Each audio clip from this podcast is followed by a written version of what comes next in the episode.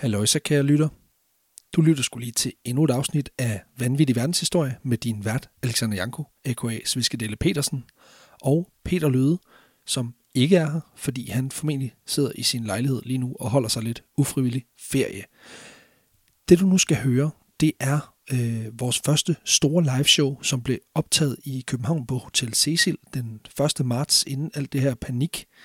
Og øh, bare rolig, øh, lyden er markant bedre, øh, end den var på vores testshow. Faktisk så er den ganske, ganske glimrende. Historien, vi øh, skal igennem i den her omgang, er rent faktisk en lytter-favorite i den forstand, at den, øh, altså, der er virkelig mange af jer, der har foreslået den. Og det vil jeg bare lige sige tusind tak for. Øh, jeg tænker, at jeg lige nævner de øh, par stykker, som har foreslået den. Og jeg kan nævne Joachim Gregersen, jeg kan nævne Daniel Svend Hansen, eller Thomas Grønvald, eller Silas Garni, for lige at tage et par stykker. Øh, men der er selvfølgelig en, som, som ligesom var the OG, den der foreslog det allerførst. Det er også den person, der får lov til at løbe med muleposen og æren og håneretten for at være den første. Og det er simpelthen en fyr, der hedder Emil Kramer, som foreslog den allerede tilbage i maj sidste år. Så tusind tak for det. Vi finder en måde, du kan få noget merch på. Og selvfølgelig også tak til alle de andre, der foreslog den, og tak til alle jer, der fortsat smider gode historier til os i indbakken. Det er vi altså enormt, enormt glade for. I er nogle kæmpe vinder alle sammen. Historien, øh, det skal lige nævnes, og det er lidt vigtigt, det er, at, at øh, vi har et billede af, af dagens hovedperson med på scenen, og det er ikke sikkert, at det bliver udpenslet alt for meget, men, men det har vi altså, og det bliver henvist til et par gange. Og øh, det er jo, fordi det er en liveoptagelse, så er der selvfølgelig noget, som måske ikke giver lige så god mening for jer, som det gør for, gjorde for de folk, der sad i salen. Men det må jeg altså bære over med. Og det er øh, nærmest uredigeret øh, fra vi går på scenen, til vi holder pause, og til vi kommer tilbage på scenen, og til vi går af scenen. Så det er, det er meget live, og det er meget råt, men øh, det fungerer faktisk rigtig, rigtig fint. Og du får historien lige om lidt, men inden jeg slipper dig, så skal jeg skulle lige plukke for vores samarbejde med Zetland. Det er den her online-avis, der leverer kvalitetsjournalistik i en fuldstændig fantastisk indpakning.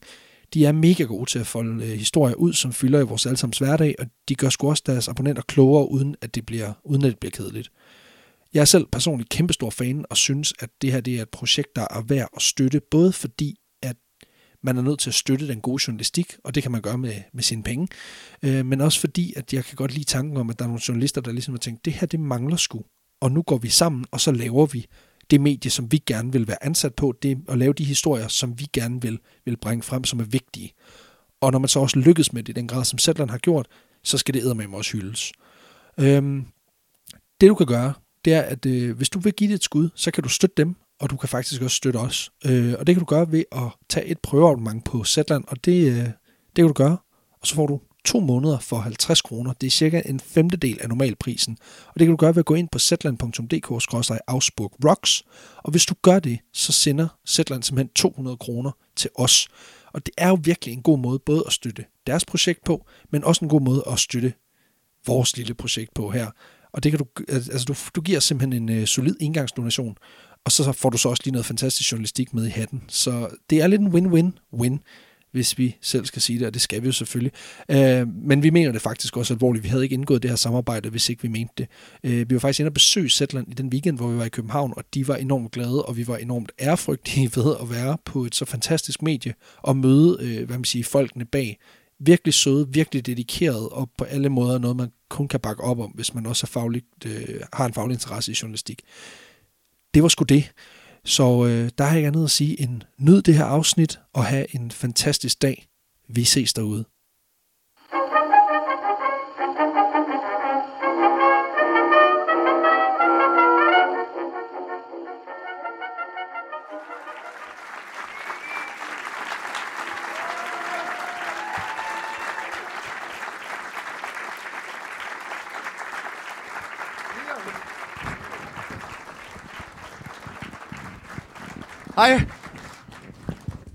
Kan I, høre os? Sådan der. Fedt. Godt. Velkommen Og til Niels- for fanden, mand. Niels han glemte også sin øl heroppe. Øh. Vi drikker bedre øl, end han gør. Det gør vi. Ja, du kom bare til den. ja. fedt. Velkommen til. Ej, hvor er det fedt at se jer. Det, øh, Shit, der er mange. det er faktisk lidt overvældende. Jeg er også lidt nervøs, for at være helt ærlig. Øh, Jeg så I, så I trygge hænder. Og jeg tisser normalt kun seks gange, så det, er- det er helt perfekt. Ja, jamen velkommen til Vanvittig Verdenshistorie Live, her fra Hotel Cecil. Det, øh, det hedder med med stort, I gad med op her i dag. Hold kæft, mand. Jeg har glædet mig sindssygt meget. Øh, jeg har også været virkelig nervøs. Det har min mor også, kan jeg sige. øh, Nå, men, altså, nu, nu snakker vores opvarmer Niels omkring det her med, at, øh, at mig og ham er født ude i Vestjylland, og min mor, hun kan godt være sådan meget vestjysk. Øh, Nå, men så jeg siger til hende sådan, jamen jeg skal, jo, øh, jeg skal jo til København, og så siger hun, jamen du skal passe på, jeg har hørt, der er corona over, vest, øh, over øst på. Altså det øh, Lidt for kort øst. lidt for kort Længere øst. øst. Men nu er det jo kommet over, så er det jo egentlig rigtigt nok. Men, øh, Nå, men velkommen til. Øh, ja, vi skal jo egentlig starte med lige at, at, at, spørge, hvor mange har hørt øh, vores afsnit, fra, der udkom i dag? På klap. Så skal vi bare lige høre... Fedt. Øh, Er, er Johnny McLaughlin kommet? Eller? Det er han ikke. Fedt. I forstår den senere. Øh, Det er, Jamen, for, ja, det er fordi i vores nye afsnit, der lavede vi en konkurrence, hvor at, øh, vi har skrevet en, der hedder Johnny McLaughlin på, på gæstelisten. Og simpelthen, jamen, øh, hvis man siger det i døren, så kommer, så kommer man ind. og der sidder 10 derude og tænker, pis, har jeg betalt? Satans. Jeg hedder Johnny McLaughlin. For helvede. Nå, jamen vi skal jo egentlig, vi skal jo egentlig bare have det startet. Vi, Ja. øh, vi har øl på, på scenen her. Ja, og øh, det er mig, der skal beskrive, hvad det er, I får i glasset her. Øhm, det er jo, øh, i, i dag der drikker vi noget fra Flying Couch Brewery, som er et øh, Københavns bryggeri. Mm. Og vi er ude i en øh, Berliner Weisse med øh, hindbær og yuzu, som er den her asiatiske, øh, jeg mener den japansk øh, citrusfrugt. Den er sur, men øh, det er jo min yndlings. Så øh, Skål! skål, venner. Det kan være, du vil beskrive glasset. Det kan jeg godt. Det, øh... Ja, hvad skal jeg sige? det- altså, det, det- er jo- det det, er jo et, glas. det er et glas, øh, hvor der står Hotel Cecil, så øh, det er sponsoreret. Men jeg tænker, det er meget godt for vores, øh, vores lyttere af podcasten. De tænker, hvad var det, de drak af? Var det Margrethe Skål? Who knows? Var det ølbong? Nej, det var glas. Det kan godt være, at vi kan nå det til showet til 19, at vi lige ja. øh, ølbong og sådan en der. Det kunne sgu være meget fint. Nå, jamen vi har faktisk taget en historie med hver i dag. Ja. Øhm, Og I får simpelthen lov at bestemme. hvad for en I helst vil høre. Så vi har faktisk øh, forberedt vores, øh, et, ja, et kort 30 sekunders pitch, hvor, Ja. at, øh, hvor det så bagefter er op til jer, hvad, hvad, hvad I helst vil høre. Øh, det er lidt ligesom løvens hule, kan man sige. Vi kommer ind og pitcher, øh, og så er det op til jer at vurdere, om den har en for høj værdiansættelse. Og I, om Ja. I er ude. Altså, det, Ja. er, Det, det jeg er ude. ja, Det, det er ikke min branche. ja, jamen skal jeg starte? Ja, du får 30 sekunder. Ja. Jamen, jeg, øh, jeg har taget et billede med af den hovedperson, jeg har forberedt en historie omkring, fordi det er Grigori Rasputin. Øh, ja, han vinker ud til jer, kan I se på billedet. Flot øhm, det var sådan, at når jeg nogle gange skal, ved, ikke ved, hvad jeg skal lave historie, så går jeg altid over og kigger, hvad har Boney M lavet øh, sang omkring? Og så... Øh, og de har lavet en sang om Rasputin, så har jeg taget udgangspunkt i det. Og, øh, og Rasputin, han er jo en, han bliver, han er en skør munk, der øh, ender med at få ret meget øh, magt i, øh, i Tsarrigets Rusland, øh, på grund af hans helbredende evner, angiveligt. Og det er en historie om øh, masser af ulækker sex. Øh, det er en historie om masser af morforsøg, og så er det også en historie om ekstrem storhedsvandvid. Du skulle starte med et ulækre sex. Ja, det det skal- Øhm, jamen, min historie, den, øh, går, øh, den går ind i historien om øh, Douglas Bader, en øh, pilot fra 2. verdenskrig, som overkommer øh, noget af et voldsomt handicap, og ender med at blive en af britternes mm. øh, aller, aller bedste piloter. Og så er der faktisk et øh, flugtforsøg, der er faktisk en del flugtforsøg i historien, øh, og et af dem kan man godt med god vilje sige er inspiration til Shawshank Redemption. Fedt. Øhm, jeg siger ikke lige så meget, som du gør, men øh, Nej. lad os nu se, hvad publikum de er til. Ja. Jeg tænker, vi gør det sådan, at øh, dem, der gerne vil høre min historie, de klapper nu. Nå, Nå. ja okay. Øh, Ja. Okay, ej, nu, nu begynder de, fordi at du, du bliver så sur. og dem, der gerne vil høre Peters historie, de klapper nu. Okay. Nu ved jeg, hvordan det føles, og det gør ondt. Det var, det var det ulækre sex, var det ikke det? Det, øh, Okay, Dr. Spader havde ikke nogen ben. Jeg siger det bare.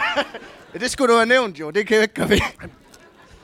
Nå, vi Jeg, også jeg, jeg, lige... jeg har puttet det i en pose, jeg ikke kan få det ud af. Ja, så og, et sekund. og, og, og mens du lige øh, piller lidt ved det der, så må jeg jo lige for vores lyttere derhjemme lige introducere os selv. Fordi det er selvfølgelig vanvittig verdenshistorie med jeres værter. Alexander Janku, a.k.a. Skippy Knappetrykker. Og Pille med. sidder to mennesker. Det.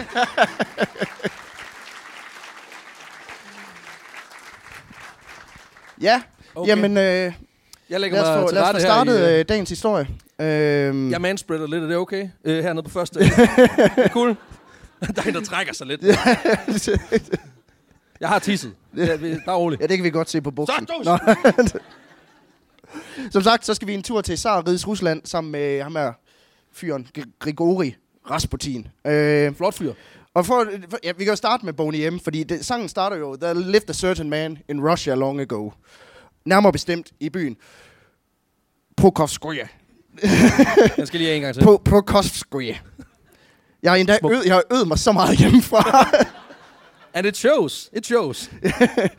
Prokofskoye, det er, det er en lille landsby, der ligger øh, klods op af, af, af Tura-floden øh, og i, i, i skyggen af, af Uralbjergene øh, midt i Sibirien. Og det er nok dem, som man nok ville tænke var, en, var et smukt og meget i- idyllisk sted. Øh, hvis ikke det var fordi, det var de fattige, øh, altså, for de fattige bønder, og det dårligt vejr. Øh, på, på den måde er det lidt ligesom en vækst i, i Vestjylland, kan man sige. Øh, Jeg skulle lige til at sige, det er Herning. Altså, Det er Herning. Det, er det, du beskriver. Øh, Grigori Rasputin han blev født i den her by. Øh, Åh oh, nej, jeg kommer til at sige det mange gange. Pro- Prokofskoje. Øh, den, den 19. januar 1869.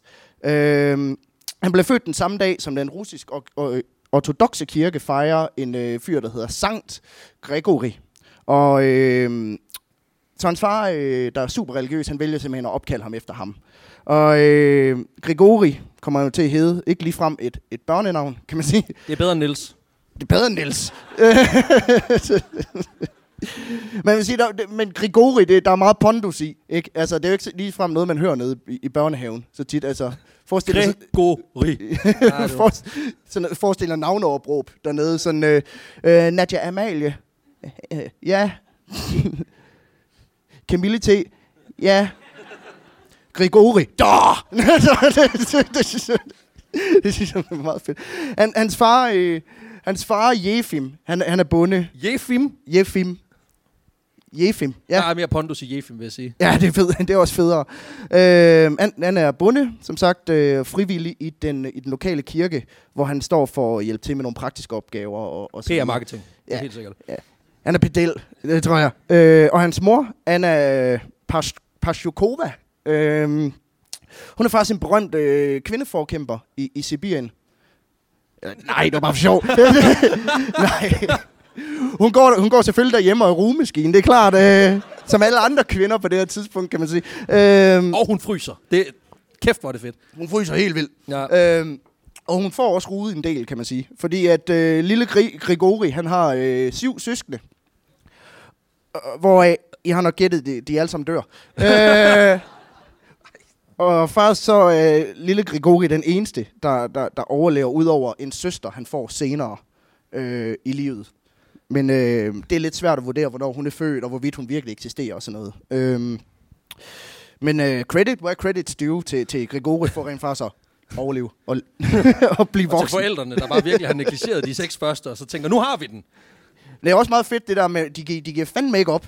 Altså, de, selvom man bor i Sibirien, hvor der er sygdom og kulde og alt muligt andet, du kan dø af, så er de bare sådan, jamen det virkede ikke med de syv andre, men nummer 8, der, der bliver det rigtig godt. altså, Det er Men, syv klader, og så er den.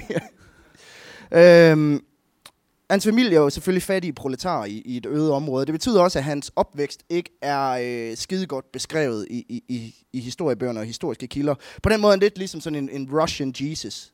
Hvor at, øh, fordi Jesus' teenageår, det ved, man ved heller ikke, hvad han lavede. Øhm, han ligner ham faktisk også lidt. Øh, kan jeg se. Han er sådan lidt discount Jesus på en eller anden måde. Altså, øh, det er, hvis, Altså- du, hvis du købte Jesus på Wish, så er det det der. Det er jo sådan, øh, altså det er jo Jesus og herr Skægs uægte love child ja. ude her. Jamen, det er også noget, øh, mom, mom, can I have Jesus? We, We have, have we, Jesus we have at home." Jesus at home. Og så, Jesus at home, det Og så, så kører han en, en ellers solid Lenin-arm ja. også. Øh, det, han gjorde det før, det var cool, kan man så sige. Øh, men, men hverken Rasputin eller hans forældre har, har, har kunne læse og skrive, og det er usandsynligt, at han, også, øh, han overhovedet har gået i skole, øh, fordi at de, de jo selvfølgelig var fattige bønder. Det, som man har stået op omkring øh, Rasputins tidlige år, øh, og kunne bekræfte i hvert fald, fordi der er selvfølgelig mange rygter forbundet med det, øh, især efter han er blevet kendt. Øh, det, man har kunne støve op, det er, at han flere gange som teenager blev taget i at drikke øh, offentligt, og det må man åbenbart ikke i Rusland. Og det, undrer mig lidt, men det må man åbenbart ikke. Det er derfor, de drikker så meget, fordi de er nødt til at drikke, når der ikke er nogen, der kigger. Så, sådan der. Og så blev han også taget i går sådan småstjæle lidt, så han er en helt almindelig russisk dreng, kan man sige. øhm, men Velkommen til fordomme The Show. Altså, øh, I ved, hvad I har købt billet til. ja, Altså. præcis.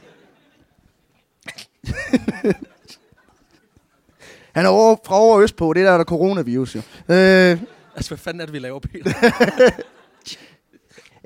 Tænk der så mange, der betaler penge for at se det her, var det? det Der er nogen, der betaler 800 kroner. Altså, det forstår jeg slet ikke. nej. Efter Rasputin han er blevet kendt, øh, så som sagt, så er der kommet en masse myter. Øh, blandt andet øh, er en af de myter omkring hans tidlige år, at han øh, har begået hesteteorier, flere hesteteorier faktisk. At han har øh, simpelthen streaket rundt i byen, gået, gået, gået nøgen rundt øh, som teenager i den her by, øh, og aflagt falsk vidneforklaring øh, om, hvorvidt at han har streaket i den her by.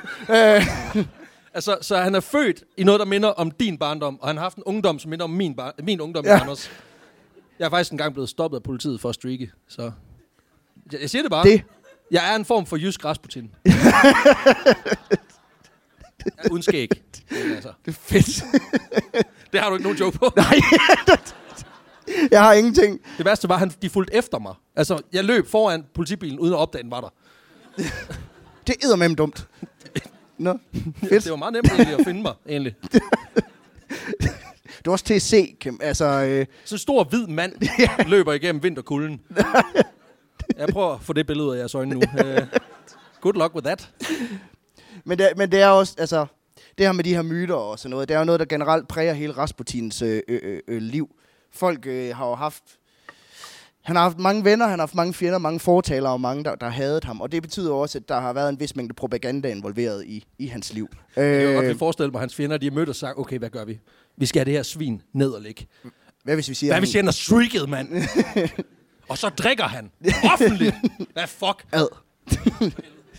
det vil vi ikke have her i Rusland. Det, men øh, det er bare for at sige, at jeg, jeg har prøvet virkelig at, at, at, at gå igennem det her og, og kun fortælle det, som der, der er blevet bekræftet. Øhm, da Rasputin er 17, der ved man, øh, at Nu han rejste til byen Abalak i, i 1886. Og det er en by, der ligger 250 km nordøst for... Øh, for, for Pro- Prokofskoje, øh, der er hans hjemby. Øh, Så det, du siger, det er, at han har, han har kørt 17 år, og så har Ja. han tænkt, vi skal mere nordpå. Ja. Jamen, det er, det er, det ikke er koldt nok, men det er lidt uvist, hvorfor han rejser derhen, og man tænker, at det... Øhm, det, der må man ja, godt streak. Ja, Åbenbart. måske, måske. Øh, eller så øh, vil de ikke have ham mere. det kan også være, at så nu stopper du med det streaking. Op i Abalak til derop. Øhm, men det er højst sandsynligt, fordi han tager det op for, øh, for at finde midlertidigt arbejde. Øhm, det kan også være, fordi han har en hot date. Øhm, fordi han møder en tøs, der hedder Prakovskoja Dubrovina. Øhm, Som som, man lyder som tøs. Ja. kan jeg godt som, vurdere. som man bliver gift med i, i februar året efter.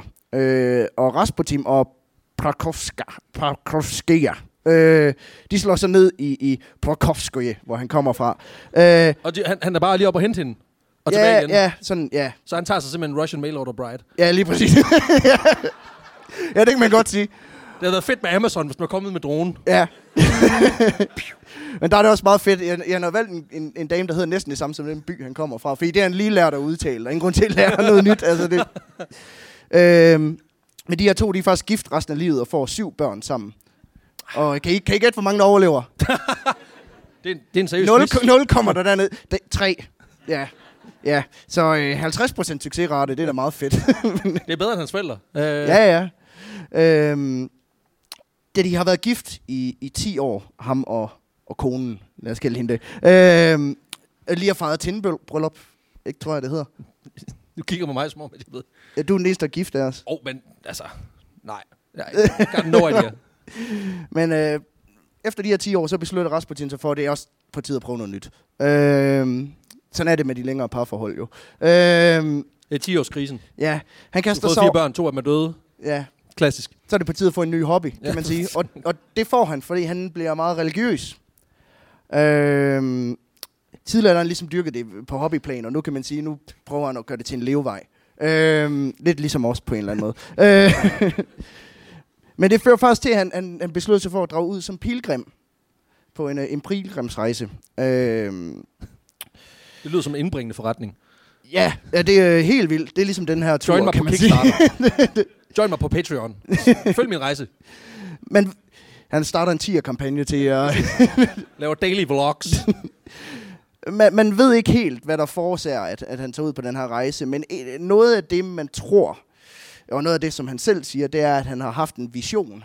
Altså, øh, han har simpelthen haft en drøm, hvor Jomfru Maria sagde, at han skulle kaste over det her. Okay, here we go. Nu kommer stemmerne. Ja, og på den måde, så kan man sige, at det vil være lidt det samme, som hvis det, at, at vi vågnede en aften, og så er det barometerbjarke, der er i, drøm, i drømmen, der, sådan, der, øh, der har sagt, nu skal I tage ud og, og optræde. ud. Øhm, Lav nu barometeret ordentligt. fucking no. Det kommer aldrig. den her tur, den, øh, den kommer til at vende op og ned på, på Grigori Rasputins øh, øh, liv. I, I vinteren 1896, der ender han med at overvintre i Sankt Nikolas klosteret i Verkoturje. Ja, nu siger, nu, siger, nu siger jeg bare øh, lyde. Altså, Verkoturje. Og øh, her bliver han gode venner med den ældste i klosteret, en, en fyr, der hedder Makari. Øh, og hen over sommeren, der undervi, underviser Makari så Rasputin i, i religion, og han lærer ham også at, at, at læse og at skrive. Og selvom planen er, at, at den egentlig skal rejse videre, så snart øh, vinteren, den sibiriske vinter, den har lagt sig. Det kan godt gå noget tid. Men øh, så, så er ender han først med at blive i klosteret i, i et år. På den måde, så går det lidt fra at være et weekendophold til at være et højskoleophold, kan man sige. Øh, Han er bare den der irriterende, der bliver ved med at ligge på sofaen. Og ikke rigtig betale husleje, ikke? ja, han crasher. Ja. Det var faktisk lidt som på en højskole, så boller de også helt vildt i det her kloster. Øhm, helt vildt med hinanden gør de, de der munke. Altså, de, øh, Er det alle sammen øh, mande? det er alle sammen mandemunke. hyggeligt. Øhm, og faktisk noget af det første, som Rasputin han skriver sin dagbog, efter han har lært at skrive, det er, at de er nogle værre bøskale end det der... Øh, Det er jo også, at russerne de er svært glade for homoseksuelle, så det er jo ja. det er fantastisk. Ja, men han skriver, øh, der, der er simpelthen en, en vild bromance kørende i det her kloster. Øhm, de har sex med hinanden jævnligt, og sådan er det jo, når man bor isoleret med sine homies oppe i den Sibirien. Der er jo ikke meget andet at lave, kan man sige. Men øh, det er Rasputin ikke lige, det er han ikke lige til. Øhm, Han kigger bare på. Ja, Observerer. ja. Jeg vil sige, når han, ikke, når han ikke går rundt i klosteret og peger fingre og siger ad, så, øh, så, har han, så har han snuden i, i bøgerne, eller også så har han sådan nogle late night talks med ham her Makari. Øh, hvilket også lyder lidt bøsset. Men det, det lyder også som om, han får lige del øh, viden og der. Altså. ja, jeg vil sige, jeg vil sige det, nu, nu snakker vi om homoseksuel sex. Det, det er ikke det ulækre sex.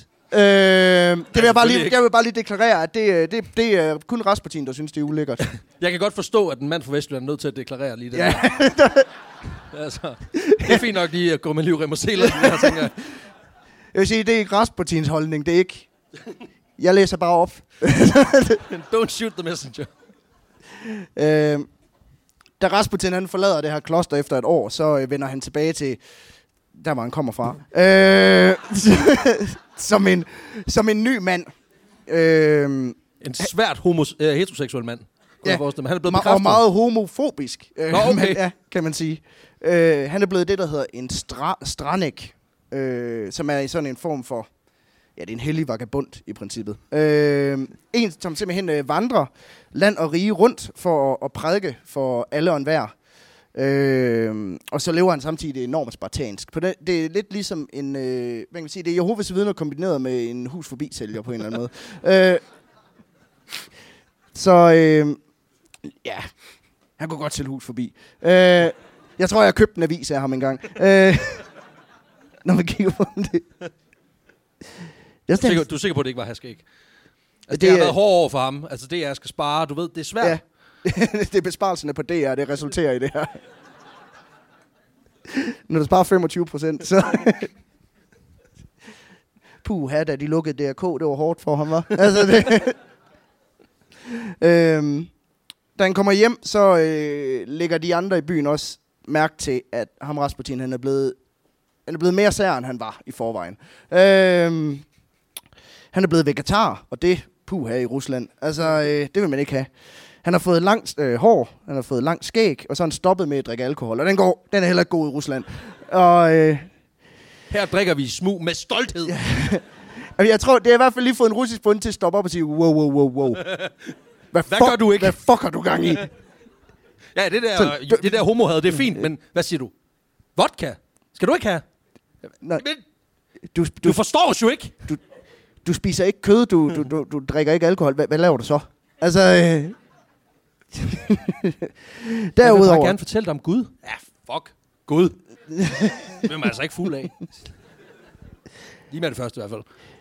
derudover så begynder han også at, at prædike og, og bede og synge salmer rundt omkring i, i offentligheden. Og det, det, over i, i den her by, der er det næsten værre, end da han streakede. altså, øh, men vigtigst af alt, så, øh, så på, påstår han også, at han kan helbrede de syge ved simpelthen at, at røre ved dem. Øh, og jeg ved ikke, om I vil røre sig af den her mand. sige. Men Altså en mand, der afgiver så mange rapey vibes. det er måske ikke, at, at hans ene produkt, det skal være at pille ved folk. og tage sig i betalt i grøntsager. Det er også sådan lidt underligt. Ja, det kommer vi faktisk måske lidt til noget med nogle grøntsager. Øhm, for det er ikke øh, kun Prokofskoje, der, øh, der får en bid af, af Rasputin og, og det, han kan. Øh, for som det her Stranik, jamen, så begynder han jo selvfølgelig at turnere rundt i, i Rusland med, som en form for sådan holy rockstar. øhm, Og vi troede, vi havde svært ved at sælge billetter. og når han end, endelig er hjemme, jamen, så crasher han på sofaen hos sin far, hvor hans kone også bor. Øh, altså Rasputins kone. Så øh, Når han er smidt ud, hende var der sgu ikke plads til. nej, jeg, jeg ved ikke, hvad, hvad, der skete med hende. Nej, det er der ikke nogen... Nej, men det er jo klassisk for historien, at vi dækker egentlig. Ja, det kan man, det kan man sige. Øhm, men han, crash, han bor simpelthen hjemme, Ej, hvor hyggeligt. hvor hans kone også er der, hjemme ved hans far. Øh, og det, det gør han faktisk i et helt årti. bor, bor hjemme ved sin øh, far i, i 10 år. Og i starten af 1900-tallet, der har han, der har han fået en, en, en del følgere. I hvert fald en lille skare af følgere. Han har fået nogle likes på Facebook. På en. Øh, lidt ligesom Directioners og Believers. Tænker jeg, de har kaldt sig sådan for. Rasputinus. Øh, folk har simpelthen hørt om, om den her galning, Dansende, der, der, syngende vegetarmunk, Ja. der hader homoseksuelle. der går rundt og og, tænkt, hvornår kommer han hertil? øhm, og tænkte, jamen ham, ham skal vi have et stykke af. Kan vi få noget Øhm, merch? Altså, der må være. Men de har hørt, at han kan helbrede de syge, og tænker, hey, det er værd at kigge nærmere på, ikke? Øhm, så de begynder at mødes, de her, øh, de her følgere af Rasputin, i, i hans fars rodfrugtekælder. øh, som, som Grigori, han har bygget om til et lille kirkelokale. Øh, så det er- Det forestil, var også bare vildt at gå ind til far og sige, undskyld far, du skal høre, øh, der hvor du har kartofler og pastinakker. Jeg tænker kirke. nej, nej, nej, vent lige et øjeblik. Jamen hør mig. Det er skide godt for business. Altså, jeg tænker lille alter, vi kan måske, jamen så sådan noget med rodfrugt alter eller et eller andet. Altså, det, vi kan genbruge tingene. Altså, hold nu op. Interior design. Ja, det er sådan, det er sådan ja, velkommen til. Øh, der har vi så alderet. Øh, ja, det har jeg lavet nogle gamle kasser, øh, som det der rodfrugt, der var i. Ja, øh, det, duen, ja, det er en, det er en gammel kartoffelsæk. Det, øh, det, den jeg selv lavet. Og så, jamen, hvis du, hvis du sætter dig herover ved, ved, ved, øh, ved, øh, ved pastinakkerne, så kan vi jo, så kan vi jo komme i gang. Øh, Så kom her med din søn, så jeg kan pille lidt ved ham. Altså, og jeg, jeg har skrevet en joke, og jeg, jeg er selv svært, svært glad for den. Øh, du deklarerer Og- lige på forhånd. ja, Det er modigt. Nej, men det er fordi, at jeg, den. Jeg har skrevet den her, i den her øh, rødfrugtekælder, der mødes jordskokke Jesus og hans crew af gulerødder. Så hver dag for at ryge bede. Det synes jeg, det, det synes... Jeg ikke- nødt til at deklarere den, for ellers så synes jeg ikke, den fik, ville få sig fortjent. så... Jeg kan godt lide den, men jeg er også meget usikker på den. Så, øh... Ja, Nå, tak. Thank you, stranger. Men der er også nogle kilder, der taler om, at Rasputin han, øh, han er blevet medlem af noget, der hedder klysterne. Øh, der er sådan en religiøs undergrundssekt i Rusland på det her tidspunkt. Øh, og de er kendt for at flagellere, øh, selvflagellation. Altså, de tæsker sig selv. Ja, de pisker simpelthen sig selv Ej, under deres ritualer. Og det udvikler sig ofte til øh, nogle hede orgier, sexorgier. Øh, Vi ved jo alle sammen, hvordan man har det, når man har tæsket sig selv en halv Ja. times tid. Tænkt, skulle vi knip? jeg altså, ved jeg er en mand, og det kan det er pisseulækkert. Ja. Altså, nu står jeg her og sprøjter blod. Altså, og der jeg skal knip med begynder, en anden. der begynder at gå rygter om, at det er det, der foregår i. Al- Altså, det er simpelthen er klystritualer, de har i den her kælder. Det er, det er en SM-kælder, simpelthen. Øh, men det er ikke... Altså, det er der ikke rigtig noget bevis for, og der er rigtig mange rygter omkring de her klyster også, fordi at de, øh, de blev ofte misforstået og frygtet af almindelige borgere. Hvorfor Øh, mund? Ja, hvorfor mund? øh, der begyndte at gå rygter om, at de, øh, de lavede menneskeoffringer, og de tilbad satan, men det, det har man ikke fundet noget bevis for. Øh, men altså, det, jeg kan godt lide, at de, rygterne var, at, øh, at de lige gik black metal i den. Det synes jeg er meget fedt. øh, Vi mødes i en kælder, og så rydder vi lige rødbederne af vejen, og så tæsker vi hinanden og knipper. og så offrer vi lige et menneske til sidst. Så kommer ja. Lars på alderet. Altså sådan det. Ja. Men der er, ikke, der er ikke belæg for, at de lavede, gjorde noget af det her. Og der er faktisk heller ikke rigtig belæg for, at Rasputin var klyst. Men jeg vil bare lige bringe det op, fordi det er noget, man debatterer meget. Øh, hans datter Maria har senere sagt, at, hun, at Rasputin var i berøring med dem undervejs på sine øh, pilgrimsrejser. Men hun har også sagt, at øh, han afslog medlemskabet. Øh, og jeg ved ikke, om det er igen, fordi han er lidt sådan... Det er ulækkert, det vil jeg ikke have det der. Altså, han, det, han var jo meget judgy omkring andres sexliv, så, øh, så jeg ved ikke, om det er det. Øh, men han afslog i hvert fald at blive medlem på grund af det, der blev kaldt idealistiske konflikter. Det kan også være, at kontingentet var for højt. Det kender jeg Det jo kan også være. Det, Det kan også være. Du ved, når det kommer ind i brevsprækken, den der rudekuvert, man tænker, skal jeg? Nej, altså, så nej, fedt. ved du hvad? Jeg kan, heller ikke, jeg kan heller ikke tage flere tæsk. Så Man røver det er også helt meget arbejde altså. selv at lave, synes jeg. altså, man alligevel står ved siden af hinanden, så kan man sgu da i mindste piske hinanden. Altså, Ja, men det så går selvdelen af flagellationen jo Det- lidt af det, kan man sige. det er fuldstændig, fuldstændig rigtigt. Rygtet om ham her, Rasputin, øh, det spreder sig ret hurtigt i Rusland, fordi han, er- han er rimelig vild. Øh, det når hele vejen til byen Kazan, der, der ligger over 1500 km væk fra, fra Prokofskoye. Nailed it. Øh, og i 1903, der inviterer Kazans biskop, som hedder Christianos. Det er et meget fedt navn, hvis man er biskop, synes jeg. Øh, han inviterer Rasputin til byen for at mødes, så de sammen kan prædike og, og undervise. Og øh, historikere nu mener, at jamen, det handler ikke så meget om, at han var interesseret i det her med prædike og mødes med Rasputin. Det han var sk- måske mere et PR-stunt. Han skulle se giraffen. Ja, man ja. Kan sige. det- det- Han, han tænkte, at rigtig mange ville møde op i kirken for at se den her bundeknold, der, der mente, at han kunne, han kunne hele folk. Øh. Om ikke andet, så, øh, så rejser Rasputin til Kazan i 1903. Og øh, det er en rejse, der ender med at, at tage ham op imod et, et halvt år. Så det er, så, det er noget af en tur, han kommer ud på. Han går på sin fadkonvolutter. altså, det er jo, det er jo nabons øh, valg, eller hvad hedder det? En Vagabondmunkens st- stra- Strandækkens valg. Ja, Ja. præcis. Øhm, og i Kazan, der øh, tiltrækker hans prædikner. Øh, der er også, hvad kan man sige, den op, det er, der kommer i hvert fald den opmærksomhed, som biskoppen har håbet på, kan man sige. Øh, men måske ikke lidt den type opmærksomhed, som han havde ønsket. Øh, fordi Rasputin han er faktisk ufattelig populær, og folk kan virkelig, virkelig godt lide ham. Øh, Det og lyder også som festlig fælder. Jamen, det er han også. Det, det må man jo give ham. Han, he knows how to party. Øh, nede i rådfrugtekælderen. øh, der går heller ikke, der går ikke længe, før han begynder at ja, bolde sig igennem nattelivet i, i Kazan. Øh, og ligesom udnytte mange af de her kvinder, der kommer til ham for at få hjælp. Så han, han Weinsteiner den lidt. Øh, og ja, Det starter med uskyldig pilleri, og så udvikler det sig Ja, og det, øh, det er jo ikke specielt sympatisk gjort af ham. Øhm, der er også øh, rigtig mange ved de her ritualer, han laver, hvor, øh, ja, hvor kvinderne de, de går i bad med ham. Altså, de bader ham. Og jeg tror, det er for... Altså, men han er også kendt for at have rigtig, rigtig dårlig hygiejne. Så, så, så jeg tror, at det er sådan, at efter fire dage, så er de sådan, nu går du kraftet med i bad, Rasputin. altså, ellers så tvinger vi dig. Altså, jamen, han har angiveligt øh, krummer i skægget. Øh, Uha, Ja. fy for saten. Ja, ad. Hvad du går Øh, ind? og så stinker han som en i helvede. Og de siger så lidt i en tid, hvor man ikke har deo, at nogen de stinker. Altså, så, så, så lugter man virkelig dårligt. og så angiveligt, så, øh, jamen så, øh, har han nogle underlige sådan, hygiejniske ting, han gør. Altså, han slikker på skeer, for eksempel, øh, inden, han, inden han bruger dem. What? Det giver Jeg, jeg, jeg forstår det. Jeg, ved, og jeg, jeg har prøvet at finde ud af, om det var andre skeer, han slikkede på, men det kan jeg, jeg, jeg, har ikke, kunne- jeg ikke kunne få det bekræftet. Og det, det, det undrer mig lidt, fordi sådan, jamen, hvad er så ideen i det? Altså, du kommer til at slikke på den alligevel. Altså, jeg, det, Han gør den klar, for helvede. øh, han, sådan for, meget han barnligt forslikker på den, måske. Det er sådan et meget, sådan en meget barnlig ting. Altså det der med, hvis man skal dele et stykke slik, at man så lige slikker på en tirsdag. Så, så tag den. Spis den. det er min ske nu. Værsgo. Det er fint. Nå.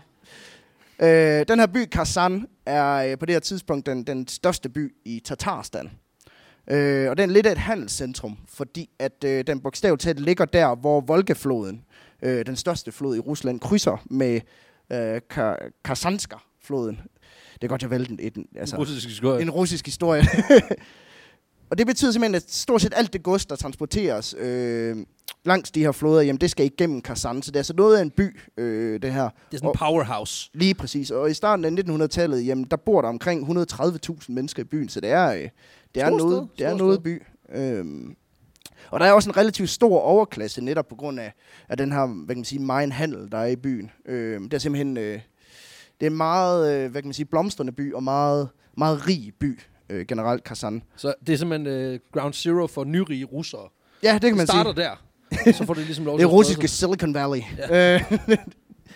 Øh, en af dem, der, der lægger mærke til, til Rasputin, øh, det er Madame Bas, øh, Bashmakova, hedder hun. Og hun er enke øh, fra efter en rig købmand, øh, som hun netop har, har lagt i jorden. Øh, han er lige blevet begravet, og i den svære tid, der kommer hun så til Rasputin øh, for at få råd, øh, vis, visdom og, og indsigt. Og hun er meget imponeret over den her mand, som hun møder. Over, ja, Undskyld, han knæpper, han gør han ikke. det har jeg ikke kunne finde ud af, men øh, det gør han højst sandsynligt øh, med hans track record. Øh, så det er meget usandsynligt, at lige kunne dy sig.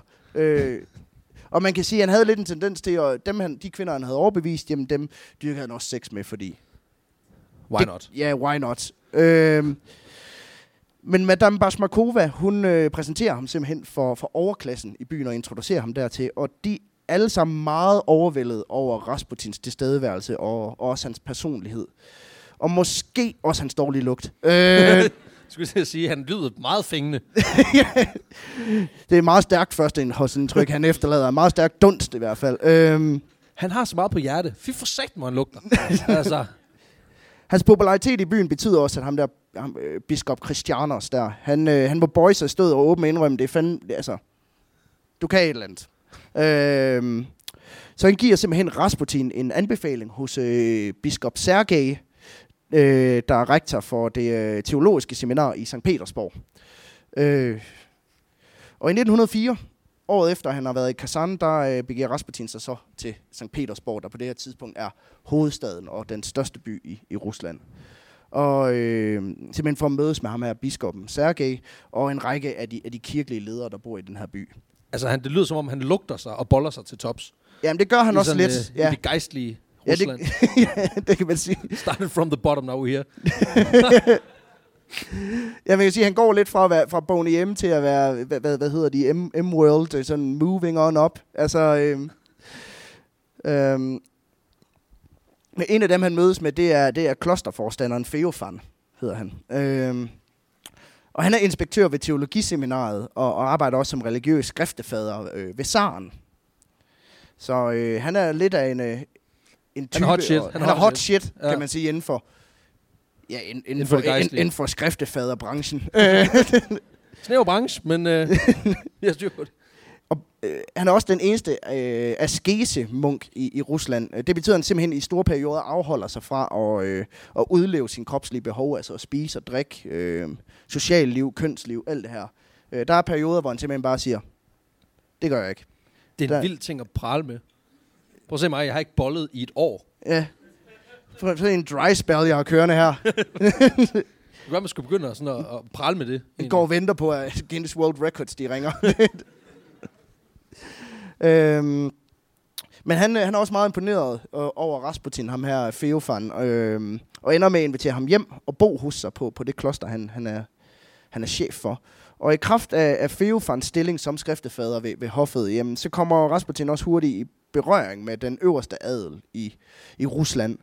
Og på det her tidspunkt, der regerede landet fra det, der hedder Vinterpaladset, der ligger i, i midten af, af St. Petersborg, hvor Saren øh, og hans familie bor. Og i løbet af 1905, jamen der, der støder han da også ind i Saren. Øh, Nikolajs den anden et par gange, øh, eller to, igennem ham her.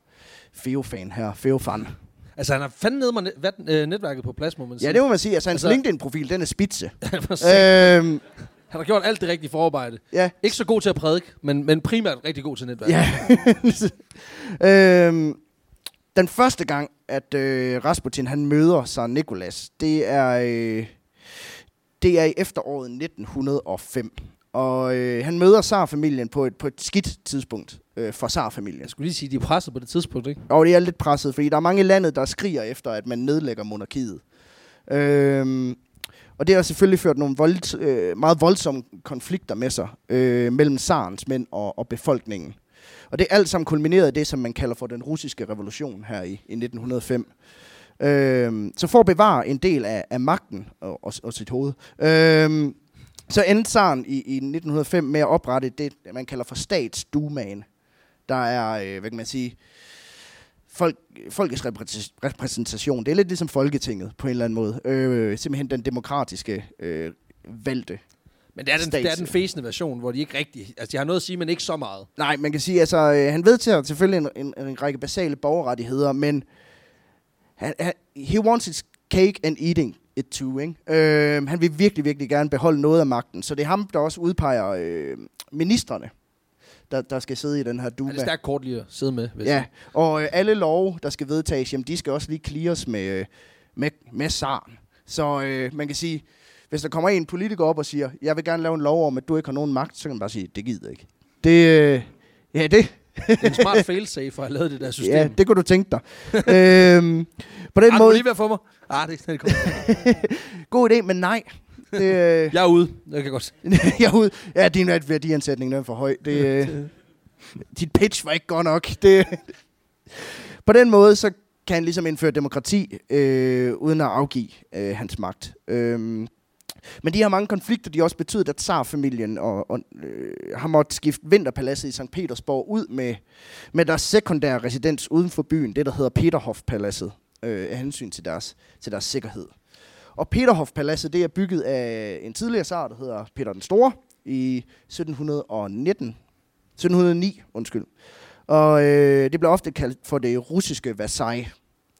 Og øh, det skyldes, at paladset er det, det resultatet af en, sådan øh, øh, en penismålingskonkurrence mellem ham her, Peter den Store, og så Louis den 14. af Frankrig. Fordi Peter den Store, han var, i, øh, han var på et tidspunkt på besøg i Frankrig ved Solkongen Louis den 14., hvor han ser det her Versailles og tænker, det er fucking fedt. Det er fucking fedt, det, men jeg vil også have en, og den skal være større. så på den måde, så, så er det sådan, de, de, og, og så, øh, sådan ligesom sendt brev til, til Louis den 14. om, at nu, øh, nu har jeg bygget et slot, der er større end dit, og så er Louis den 14. besvaret ved at bygge til. og, så, så sender han bare breve frem og tilbage. og så Peter den Store, fuck det, så bygger vi en fløj mere.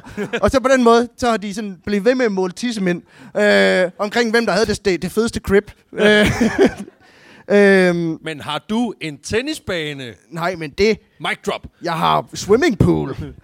Ha, du bor i Sibirien, den er frossen. Altså, jeg har den smukkeste have. Ja, der er kål over det hele. Det er lort, mand. øhm, men det er ved et selskab på det her uh, slot Peterhof-paladset den uh, 19. november 1905, at Rasputin og Saren de første gang møder hinanden. Uh, og det er højst sandsynligt ham her Feofan, der, der introducerer dem for hinanden øh, til et bal. Øh, jeg, han har simpelthen haft Rasputin med som plus one. Øh, lige ringet, siden jeg kom til et dobbeltbook. Øh, må jeg tage en kammerat med? Han skal nok opføre sig ordentligt. Han drikker ikke. Øh, men han må, går måske nøgen rundt. Det skal du... Øh, det, det skal du være opmærksom på. Øh, men ved det her selskab, der, øh, der fortæller Rasputin jo vældig om alt det her. Han kan, han kan heal, han kan, han kan det ene. Han påstår også, at han kan svæve.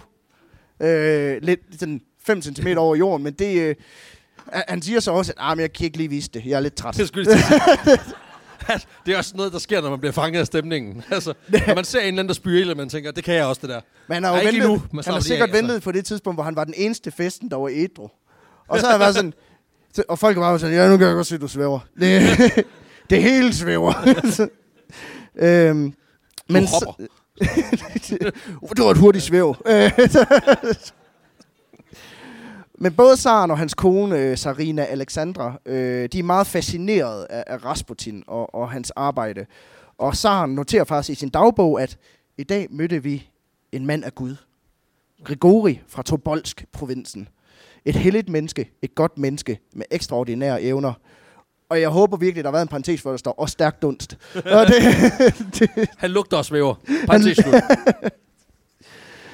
anden gang, at Rasputin han, han møder Tsar Nikolas den anden, det er i 1906, hvor han inviterer sig selv hjem til familien. Så på den måde han er han en af de der irriterende mennesker, der er sådan, jamen jeg står ude foran din dør nu, så luk mig lige ind. Øhm, Det er også vildt nok power move, og så bare invitere sig selv på frokost. vil På Saren. den, den mægtigste mand i hele Rusland. Altså, lidt. Skal jeg ikke lige Jeg komme til brunch? Nej, det skal du. men Det er jeg nu. altså, det, Ej, hvor ser det lækkert ud. Hvad spiser I her? Mod bedre? Ja, jamen, det er min favorit faktisk. Øh, har I husket pisken? Der er ikke blod på. Jeg kan, det, det, kan ikke, det er meget anderledes end det derhjemme. En grund til, at han gerne vil hjem til Saren, det er, fordi han har en gave, som han gerne vil give til Saren og hans familie. Et lille billede af en fyr, der hedder Sankt Simeon. Øh, det er lidt nederen gave. Øh, Se, hvad jeg har lavet. det er sådan ligesom, hvis jeg gav jer det, det her billede, jeg har taget med af Rasputin, sådan værsgo. Det er sådan, tak, men nej. Se et askebær, jeg har lavet. Hold da op. Hold op et billede. Øh, Det er ærgerligt, vi ikke har et Det er køleskab, vi kan godt nok- op på. Det er meget billedet. øh, men øh, han vil hjem, og så... Øh, han vil, han vil hjem til Tsar-familien for at overrække den her gave, og det siger de selvfølgelig ja tak til, fordi de kan godt huske Rasputin. Øh, og vil gerne benytte muligheden for at lære den her mand, der kan helbrede lidt bedre at kende. Øh, det er også her, at Rasputin første gang hilser på Tsar-familiens børn, nemlig øh, storhertuginde Olga, storhertuginde Tatiana, storhertuginde Maria, storhertuginde Anastasia, og allervigtigst, Zarevitchen, Alexei, kronprinsen og arvingen til den russiske trone. De er altså bedre til at holde deres børn i live, end sådan nogle fattige bønder der. Ja, men måske så kommer det med pengene. Altså, Det det, kom- det Det kan godt være. og dog kan man sige, at holde, holde mig i live, fordi at okay. Sarina har tænkt meget på Rasputin øh, på det seneste, og det skyldes, at Alexei, hendes søn, arvingen til tronen, han er, han er syg. Øhm, og historierne om, og rygterne om, om dem, som Rasputin han har, han har helbredt, og, øh, jamen det har faktisk fået hende, det har givet hende håb for hendes, hendes søns fremtid. Og øh, derfor så, øh, så har hun stærkt brug for hans hjælp til at, at hjælpe med, simpelthen at sikre Alexejs liv. Og øh, Altså, er der dokumenteret, at han har helbredt nogen? Eller er det mere bare sådan noget, Jamen, se hvad jeg kan? Jamen, det, altså, han har jo i hvert fald sagt, at han har helbredt nogen. Åh, ja, okay. Og det, Ja, ja, det klassisk. er bevis nok for Sarinaen. Øh, Hun behøver ikke se det. Men øh, det er simpelthen den primære grund til, at familien har inviteret øh, Rasputin indenfor, det er, at, øh, at de har brug for, for hans hjælp til, til ham her, øh, Sarevitchen her. Og så øh, tænker jeg egentlig, at jeg vil vente med at afsløre, hvad han, hvad han fejler, og hvordan det går til, til efter pausen. Så øh, det, var, et det var første akt. Vi tager lige et øh, kvarter 20 minutter, og så kommer vi tilbage. Hej. Hej, hej. Nå, vi- skal vi lige have folk på plads? Eller? Jeg Kom godt lide- nærmere. Det er fedt, I klapper. Det synes jeg, det er meget, det er meget sådan... Øh, øh, dan, dansk-top-agtigt på en eller anden måde. Det, det, det, det, det kender jeg også selv, når jeg er inde og se noget. At så, øh, så snart der kommer musik, så sådan, så skal jeg klappe i takt da. Altså, det, det, skal vi lige... Øh, nej, fuck det, vi starter. Øh, skal vi lige starte med at opsummere, hvor vi er henne? Eller Ja. kan, kan I godt... Vi, op, Vi tager bare lige 30 sekunder. Ja. Hvor er øh, vi? vi har jo Grigori Rasputin her, øh, øh, Ruslands ulækre onkel, ikke? Øhm, ja, som, øh, han er inde ved Tsar-familien på det her tidspunkt, og øh, Sarinan har brug for hans hjælp, fordi at Der er en Ja. der ikke har det der er godt. en knejt. Han har brug for hjælp. Og nu, har de, altså nu er Lige de så præcis. presset, at det, er- det er Rasputin, der er last resort. Han er the last jamen, hope altså igen, for the folk- republic. Jamen, børnene bliver glade for at have skæg. Så nu kommer prins Ja. ja. Men hvad... Men hvad, fej, hvad, hvad fejler han? Hvad, hvad, hvad, hvad er der op og ned? Hvad, hvad sker der senere?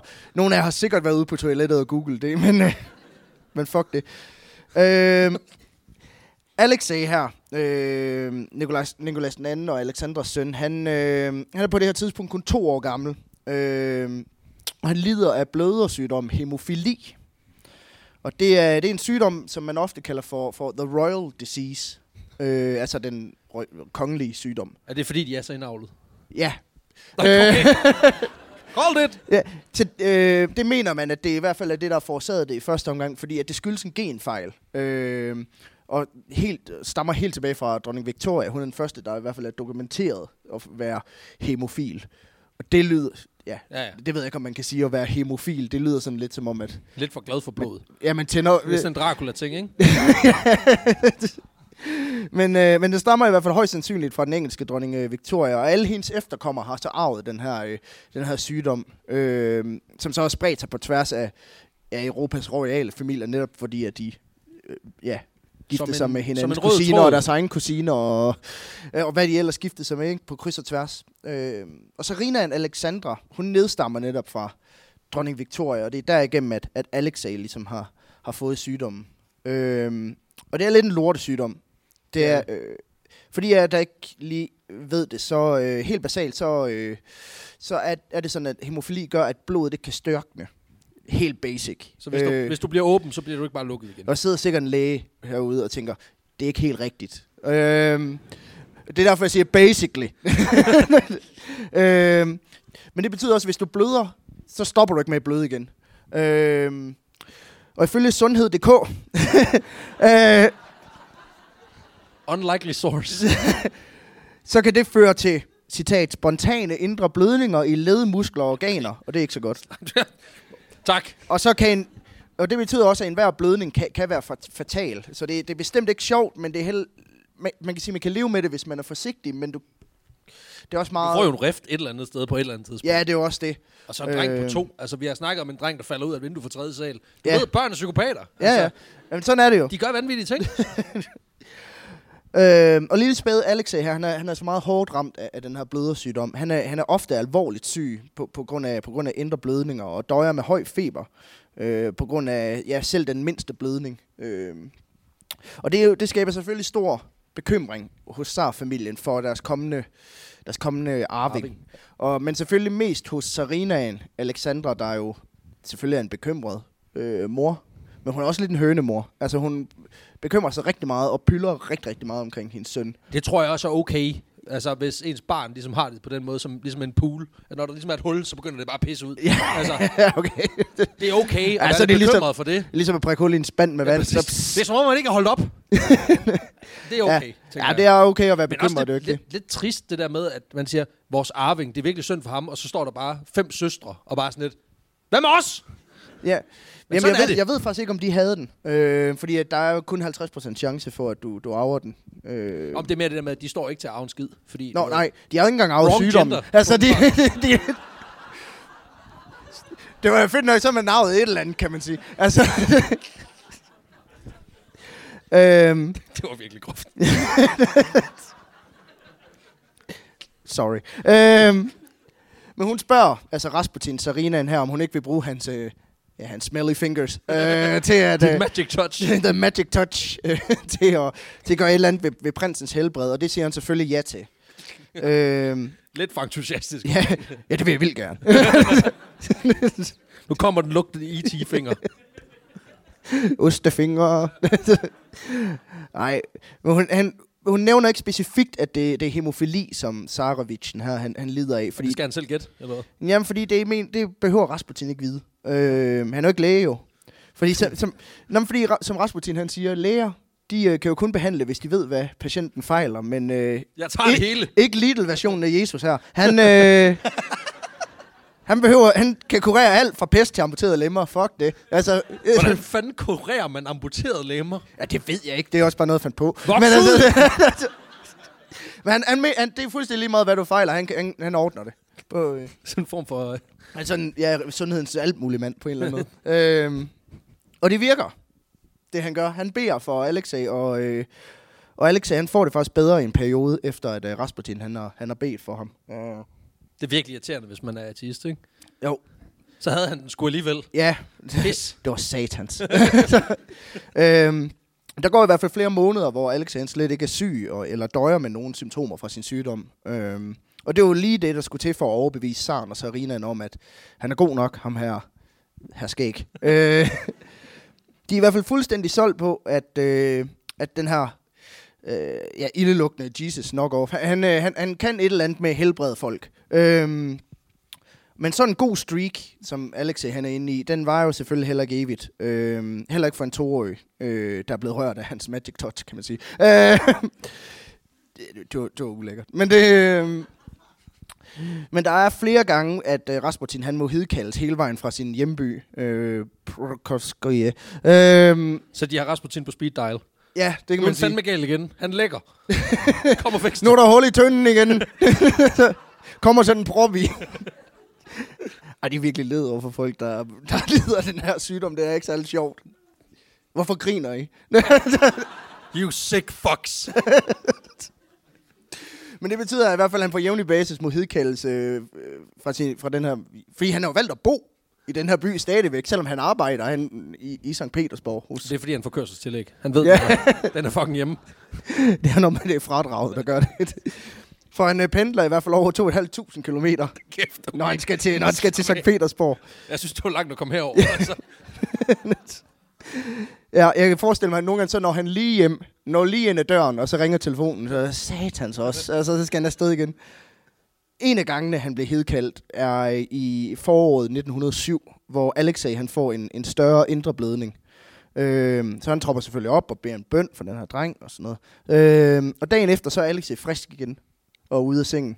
Perfekt. Bum. Nailed it. Magic bitch. Øh, Et andet tidspunkt, det er i 1912, hvor øh, den her stakkels dreng, han har fået indre blødninger i sin lyske og på sit lår efter en, en voldsom heste øh. Noget af en tur. Ja, fordi, hvis du kører på brosten, så... Men det har, det har givet ham et motherfucker af et blåt mærke sådan, øh, på, på låret. Altså sådan en kvadratmeter størrelse. Ja, og det gør i hvert fald helt vildt nas. Det er så nas, at han har fået feber. Øh, Det er meget nas. det er meget nas. Altså. Øhm, og igen så modtager Rasputin selvfølgelig et telegram om, hey, trop lige op. Øhm, kom lige herind. Øhm, men den her gang, der gider han sgu ikke. han arbejder hjemmefra, kan man sige. øh, fordi det, han svarer tilbage på det her telegram, det er bare, prøv at høre, jeg har bedt for ham. Øhm, Jeg har bedt for Alexei, og Gud har set dine tårer og hørt dine bønder, skriver han. øhm, græd ikke, den lille vil ikke dø, men lad ikke læger forstyrre ham for meget, og vær rolig. Og dagen efter, der er Alexei frisk igen. Jeez. Det er er, ikke det er Jesus. mirakel. Altså, Ja, halle, halleluja. Øhm, eller hvad? Øhm, alle de her magiske recoveries, de er relativt veldokumenteret af, af Sarens læger. Så der er altså noget om snakken, at han, han, er, han har gjort et eller andet. Øh, jeg ved ikke, hvor han har rørt, eller hvordan han har rørt, men han har gjort et eller andet. Øhm, men jeg har aldrig rigtig kunne finde en god grund til, hvad der egentlig gjorde, at, øh, at han kom sig så hurtigt, ham her Alexei.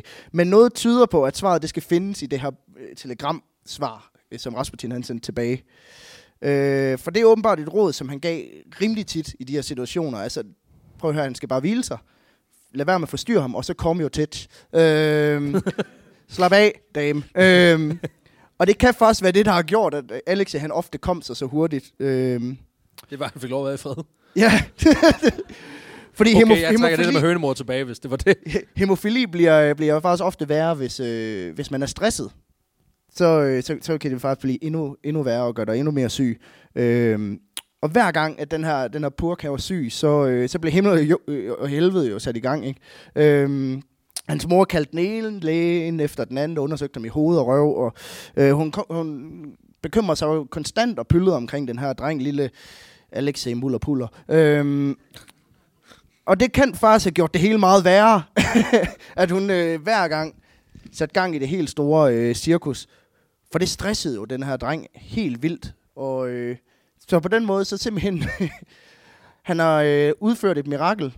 Han har healet ham ved at sige, han skal, han skal bare slappe af. Han har vidderligt gjort ingenting. Ja. Altså, altså som i ing- ingenting. Ja, altså, vil sige, Guds mand, der kan kurere folk, han har sagt, det skal soves væk. Det, det synes jeg er meget fedt. Øhm, men de her mange episoder begynder også at tegne et billede for Sarinaen især. Øh, fordi når Rasputin han er med ind over på en, en second opinion omkring den her dreng, så får han det ofte bedre. Jo. Øhm, og derfor så begynder hun simpelthen at konkludere, at Grigori Rasputins mirakler, de er livsnødvendige for, at Alexei han kan overleve. Og han er, Det er jo også en meget altså, logisk slutning at lave på det tidspunkt, når man siger ikke har vidst noget som helst. Hun har været ude og samle data, og det, hvad kan man sige, Jeg bekræfter tænker også bare, når han, når, når han bliver ringet til, han bliver ringet til for 16. gang. Altså, det må blive sådan lidt ligesom en IT-supporter. Har du prøvet at slukke og tænde igen? altså, Jesus fucking Christ. Altså, det virker altid, når du kommer. Ja, I, I know, man. Altså. Slap nu af, altså. is på. Men Rasputin har simpelthen gjort det, der ender med at gøre ham voldsomt upopulær, fordi han har gjort sig uundværlig øh, op ved hoffet. Han bliver en af de personer, der er, der er tættest på Tsar Nikolas den anden og hans familie, og ender faktisk med at være deres, øh, deres tætteste rådgiver I en, I en turbulent tid. i en turbulent tid. Øh, de ender med faktisk at give ham øh, nøgler, så han kan øh, gå, gå, gå rundt, så, så det passer ham på slottet. Altså, og, og han- det gør han ofte om natten. Øh, Streaker han? Ja, det ved jeg ikke, men forestil dig sådan at møde det, altså ham her sådan på, på gangen om natten. Så Du er måske på vej ned efter en snack. Og så står han bare og stiger. bløder du. så, nej, så gå, så gå tilbage i seng. Altså, men det giver selvfølgelig det giver selvfølgelig en masse magt at være uundværlig for Saren. Øh, fordi at han har ligesom et godt argument sådan, Nå, nu vil du gøre mig mindre magtfuld. Vi håber ikke, du er glad for din søn da. Altså, det, man siger, det er ligesom det Det, det er ultimative et stærkt argument. kort at trække til en mus-samtale. jeg tænker lønforholdelse. Jeg tænker firmabil, repræsentationskonto. Hvad siger du? Ja, det er fint. Øhm, jeg tænker... Hvordan har din søn det Ja, egentlig? præcis. Men det skaber også en del uønsket opmærksomhed, at han går rundt og leger hyggeonkel inde ved den her øh, Sar-familie. For Rasputin han begynder at bruge sin status til at modtage øh, bestikkelse.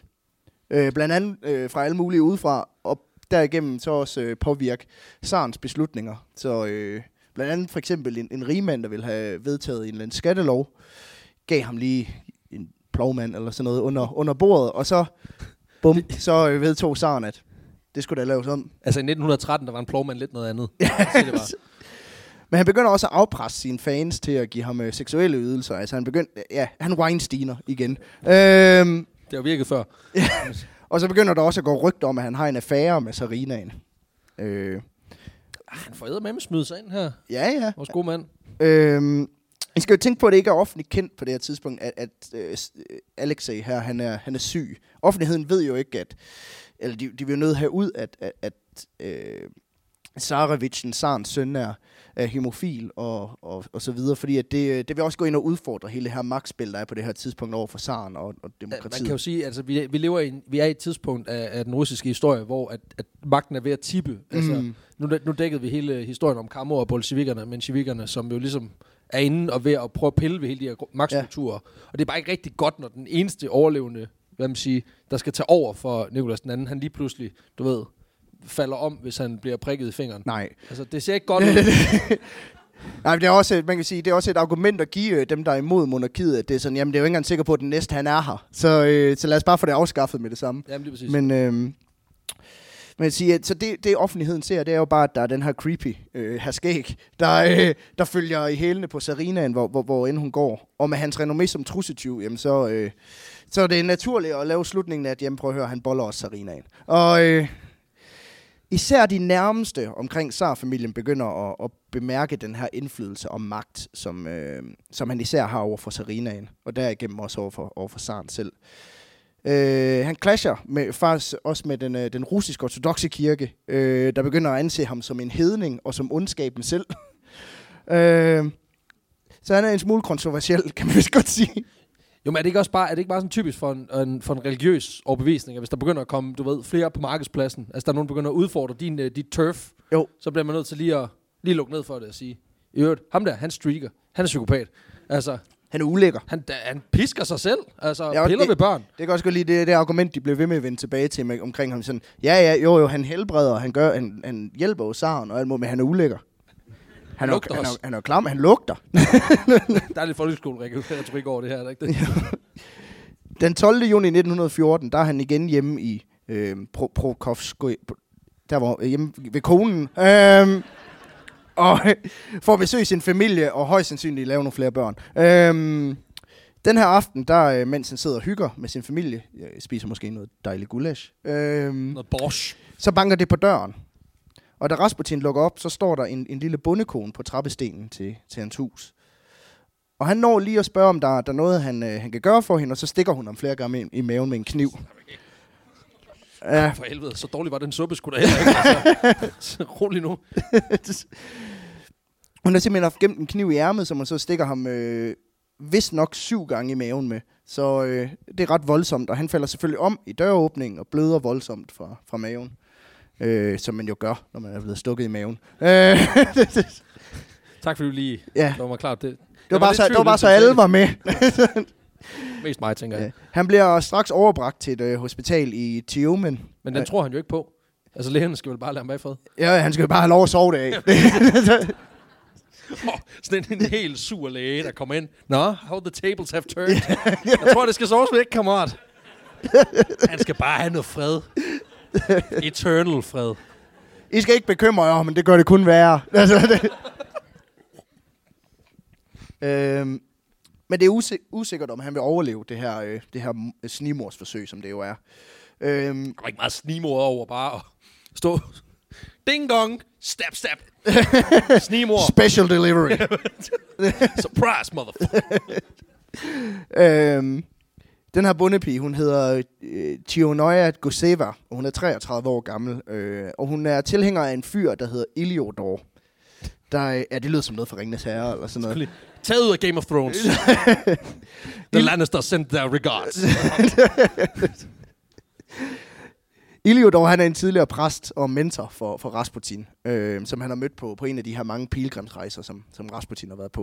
Og i 1911, der endte Rasputin og Iliodor så med at blive, øh, ja, blive uvenner. Øh, fordi at øh, Iliodor offentligt gik ud og tog afstand fra Rasputin, og det er noget, der skaber uvenskab, kan man sige. Så de, de har en beef kørende.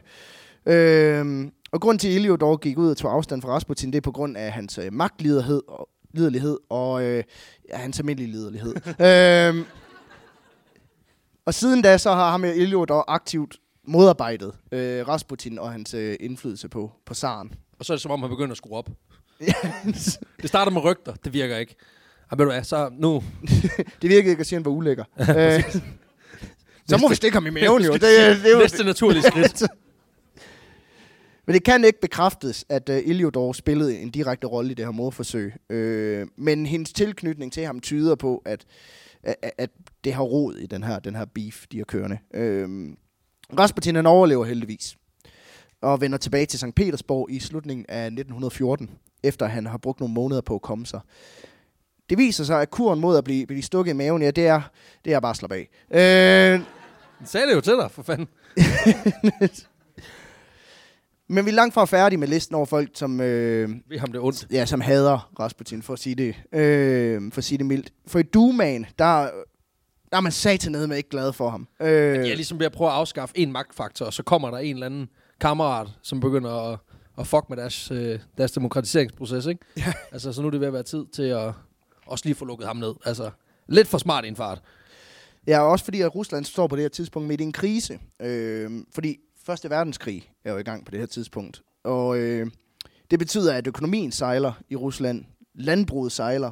Øh, hele landet sejler, faktisk. Øh, og når befolkningen ligesom skal pege på, hvem er skyld i alle de problemer, der er her lige nu, jamen, så øh, peger de ofte på San Nikolas den anden. For han er jo ikke vældig populær i forvejen, så det er nemt bare lige at sige, det er hans skyld. Og øh, de peger selvfølgelig også på hans kone, Alexandra, og ikke mindst på, så på den her creepy onkel. De, de har med Grigori Rasputin. Øhm, og en af dem, der åbent kritiserer Sarens forhold til Rasputin, det er Vladimir Porishkevich. Nailede den der. Sådan. Ah, credit where credit's due. altså, I 1916, der holdt han en, en, en banger af en tale i, i Dumaen, hvor han direkte advarede mod Rasputins sådan lidt, det er indflydelse. et form for diss track. Han siger blandt andet, at tsarens ministre er blevet til marionetter, hvis tråde hviler i hånden på det onde geni Rasputin. Så den, dengang holdt man lidt federe taler i forsamlingerne, synes jeg. Ja, det ville kun noget, hvis Ja. uh, Mette Frederiksen stiller sig Ja. op og begynder at køre. I samme ombæring kalder han også Sarinaen for en dum tysk ko. Ah, okay. Så øh, Nogle gange skal der også være lidt til pøblet. jeg kan godt lide, det går fra sådan meget billedligt, sådan en puppet master, hvor åh, marionetter, der danser, og så er det bare sådan, og så den to, der sidder derinde. Fuck hende. En af dem, der hører den her tale, det er Felix, øh, Felix Yusupov. Øh, han er advokat, prins, og så er han også greve af den her Yusupov-familie.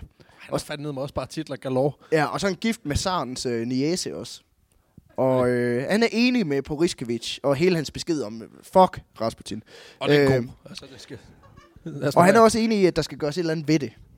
Øh, jeg ved ikke, om han er enig i det der med, at hun er en dum tyk, tyk, øh, tyk ko. Altså, det øh, Siger det- tyk eller tysk? tysk, tysk, godt tysk. Okay. For det gør en virkelig stor forskel. Nej, jeg kan godt lide sådan, han fatshamer hende ikke. det er bare almindelig racisme. Slap af. Og det andet ville være for meget, ikke? Ja, men der var, han, han er enig i, at der skal gøres noget ved Rasputin, øh, før han blev alt for magtfuld. Så efter talen, så går han op til ham der Poriskovic med et tilbud, som han ikke kan sige nej til.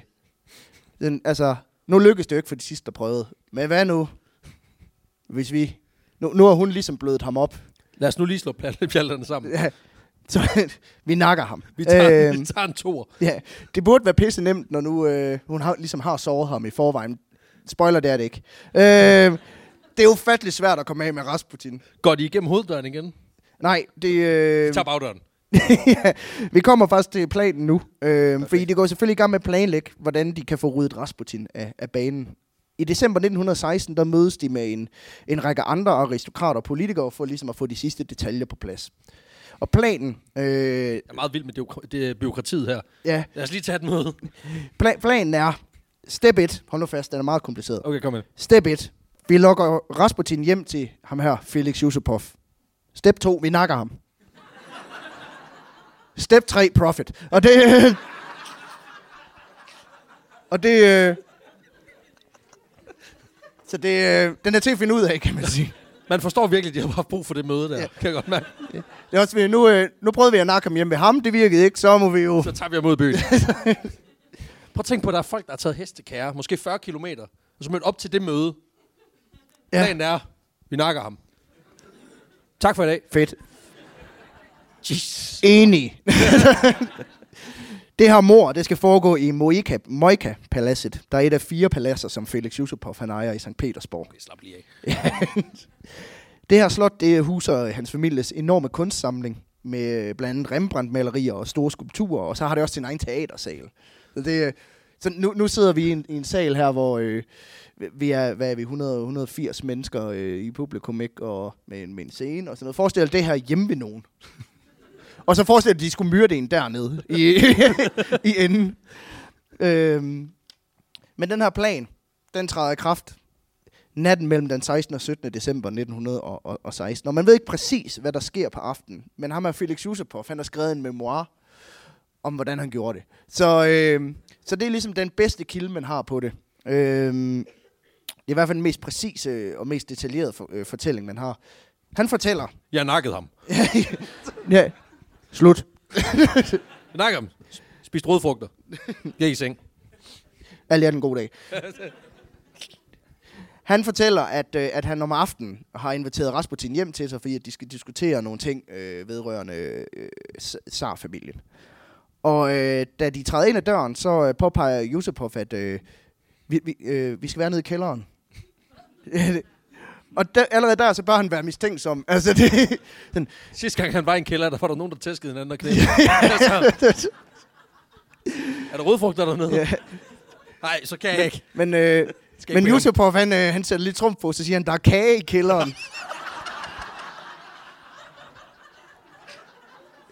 så det, øh, så, så alt, alt, alt er cool. Det, øh, så, så får han lukket Rasputin ned i kælderen, og der er faktisk kage. Øh, Ej, det ville også være ondt dernede. men det er kage, der, det er kage, der er forgiftet. Okay. Øh, det er giftkage. øh, da, de, da de får sat sig ned ved det her dødens te- te-selskab, så, øh, så siger Rasputin først pænt nej tak til kage. Jeg tænker Ah, lige... det eneste hul i planen. Tænk, vi skal ham til at æde det her. Hvad hvis han ikke vil? Det ved jeg ikke. altså, det, og så, øh, jeg kan forestille mig, at han også siger, være sådan, uha, nej, jeg er på kur. Åh, altså, åh, Og så Yusupov lige presser på dem, de er virkelig gode. Altså, er uha. Øh, men har Rasputin, selv spist en. Ah, pis. Ja, der er Rasputin måske lige været sådan, så spis en. Jamen, de er gode, men... men Rasputin, han er lidt en slikmund. Øh, Nej, kan ikke nære så gerne det. Nej, han ender med at spise et stykke af den her kage. Ej. Øh, og et mere. Og et mere. Og et mere. Han minder meget om mig, når jeg spiser kage. Altså, det, Prøv lige at slappe af med kage, han spiser hele kagen. Hele den her giftkage. citronmåne, min yndlings. Og i det øjeblik, at Yusupov lige, lige skal til, altså, jeg er sikker på, at han lige skal til at sige sådan, "Muhahaha, der er jo gift i kagen. Så spørger Rasputin, ikke lige, "Ah, er der ikke mere? det er der ikke, men han, der er ikke sket en skid. altså, han har fået lidt tør hals. Dog. Øh, så han, Der øh, er juice nede i den anden kælder. jamen, han spørger, han spørger faktisk, om han må få et glas vin. Og det må han selvfølgelig godt, fordi der er også gift i. Så, øh, og så øh, skyller han selvfølgelig den her lidt tørre kage Det ned. er også vildt at spise en hel kage, og så bede om vin. Ikke sådan ligesom en kombo-ting. Jeg ved ikke, jeg har også prøvet at finde ud af, hvad det er for en type kage, men det står ikke nogen steder. Ej, det skulle vi have serveret. Det kunne have været hyggeligt. Ja, Ja, okay, bare ved- altså, bare- bare... gift. Slap af. Nu. Vi sætter trumf på det her show. Det bliver det Jo, sidste, der- vi laver. Der Det. er gift i øllet. Og så drak han en mere. Men det- Og en mere. Og en mere. Jamen, han drikker virkelig, faktisk virkelig meget af det her vin, der er forgiftet. Øhm, Det er sådan noget minus og minus giver plus. Hvis man bare drikker nok af det. men han, øh, han, ble, han, han, han blev ikke rigtig død af det. Han, øh, han, ble, han blev bare fuld. Jeg tror ikke, han drak. Nej, men det, jamen, det er han begyndt på efter... øh, Det er faktisk, han er begyndt at drikke efter det her morforsøg med hende her bundepigen. Øh, Jamen, så er det jo bare det, de skal i gang i. De skal ham så depressiv, han ligesom bare... så, øh, så der er han begyndt at drikke igen, og er faktisk blevet, han er blevet stor alkoholiker. Øh, Yes. Okay, okay. bare lige som bibemærkning.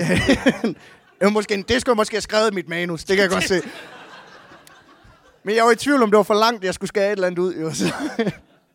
øhm, men Rasputin, han, øh, han, han dør ikke af det her vin. Han er mere bare sådan, øh, skål. Øhm, Er der mere kage? der er intet af det her, der bider på ham. Øhm, han æder en hel giftkage og drikker tre glas forgiftet vin, uden øh, han er skridt... Altså, han er overhovedet ikke en skid tættere på at krasse af. Altså, som kring klokken halv tre om natten, der øh, siger Yusupov så sådan nok lidt halvirriteret. Nu er det vist ved at være tid til, at du smutter. Og, øjeblik, siger han. Og så går han, øh, så går han ovenpå, hvor hans kammersukker, de står og venter. Og jeg kan forestille mig, at de har stået der et stykke tid. Altså, de var bare... De har bare været sådan, kommer du lige og henter os, når han er død? Ja, ja, men der er 25 minutter eller sådan noget. Så, øh, Vi hører ikke, der er nogen, der falder sådan en... så er den kommet op, og de har stået der i fire og en halv time, eller noget i den stil. Og så, jamen, han er ikke død Hvad, nu. hvad fanden er det for noget gift? Altså. Ham og Yusupov, han kommer tilbage med en pistol. Øh, en revolver, hvor Og han den er også giftig. Ja. Ja, den er også forgiftet. Øh, og så sigter han simpelthen på Rasputin. Og så siger han, øh, du må nok, nok hellere lige kigge på det øh, krucifiks på væggen. Og så bede en bøn. Øh, Nu skyder jeg dig. og så skyder han ham i brystkassen. Okay. Og Rasputin han falder om på gulvet og vrider sig i smerte, inden han, inden han til sidst ligger, ligger bum stille. Og så er det jo overstået. Jeg skulle lige sige, Nå. det virker som en meget lang omvej. Hvis han havde en pistol. Ja. Der er stille et øjeblik, øh, hvor øh, før gerningsmændene de forlader slottet for at tage hen til, til Rasputins lejlighed, iført hans jakke og hat. Øh, men det er fordi, så ligner det, at han er kommet hjem om aftenen. Det er jo, det er jo meget smart, kan man sige. Øh, da de er færdige, så begiver de sig så tilbage til, til gerningsstedet for ligesom at, at rydde op og skaffe sig af med bevismaterialet. Primært hans liv. Hans lige. Planen er, at Yusupov selv vil slæbe livet op ad trappen, og så skal de andre gøre klar til at få kørt det her væk. Han er ikke prins og greve og sådan noget, men han, altså, han gør meget af det der dirty work selv. Ja, jamen de altså, andre der er også... Han skulle tro, noget folk til det. Jamen, de andre er jo også aristokrater. Jamen, han tjener jo ikke involveret i det. Nå, nej, men det kunne du godt Du kan jo ikke bare sige til din, til din tjener, skyd lige ham der. Ah, Rusland i starten af 1900-tallet, det tænker jeg faktisk godt, man kunne, men altså... Ja, måske. Men, øh, men Yusupov, han går simpelthen ned i kælderen, hvor Rasputins øh, slappe krop stadig ligger på, på gulvtæppet. Og han tager, han tager fat i benene for at slæbe, slæbe ham ud. Og i det øjeblik, han tager fat, så... Wah! så, så Rasputin, han farer op og angriber ham. Gotcha! For han er, han er en sejlet satan. Øh, han overmander hurtigt prinsen, der selvfølgelig er vildt chokeret over at blive angrebet af, af den her halvdøde mand. Øh, men jeg vil sige, en mand, der ligner Rasputin, det er også lidt svært at vurdere, om han er død eller ej. Øh, altså, det, Han er begyndt at lugte. Han, jamen, han, han ligner lidt en zombie. Jamen, det har han gjort hele tiden. Så det... Men det lykkedes simpelthen for Yusupov at få løsredet sig og flygte op ad kældertrappen med, med Rasputin lige i hælene.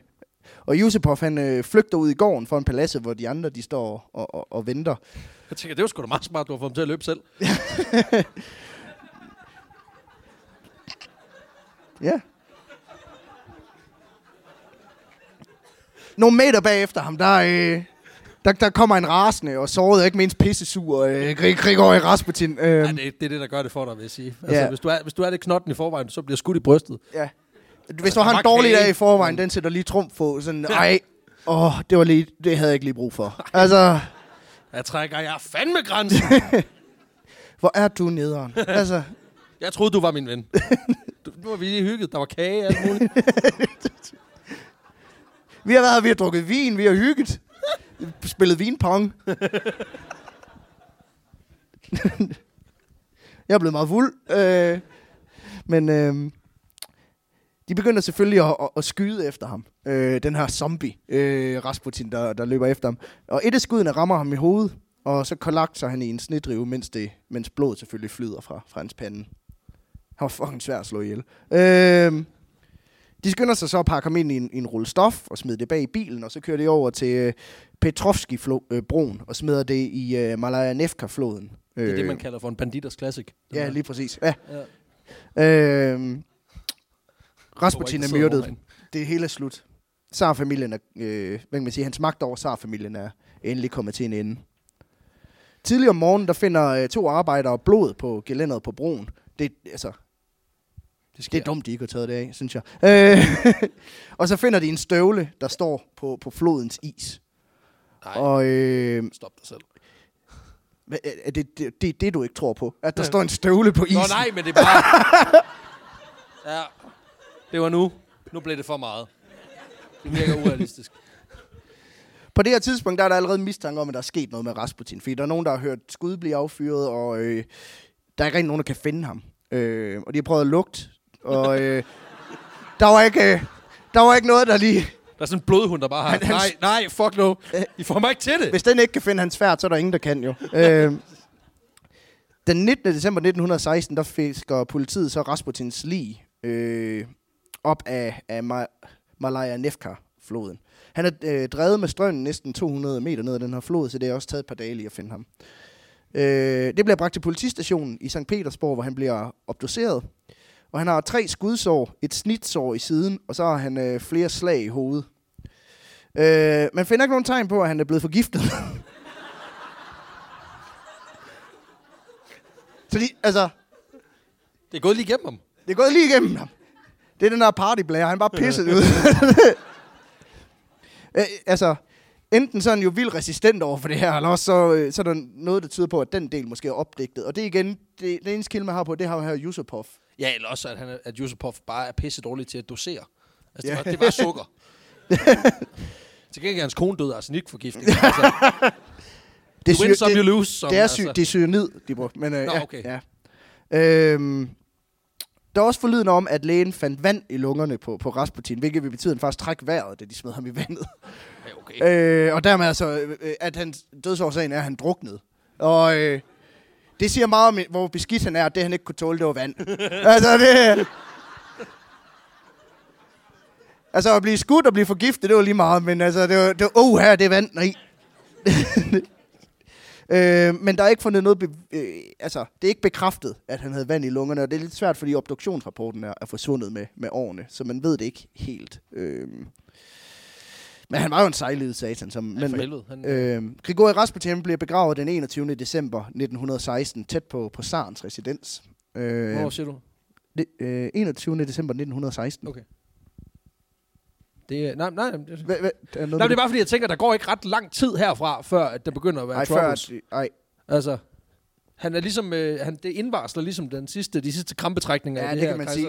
Altså, man kan sige, at øh, Sarstyret har det lige så godt, som Rasputin har. Altså, det... Øh, øh, jeg vil lige sige til begravelsen, der er det kun den royale familie, der er til stede. De har ikke inviteret Rasputins kone.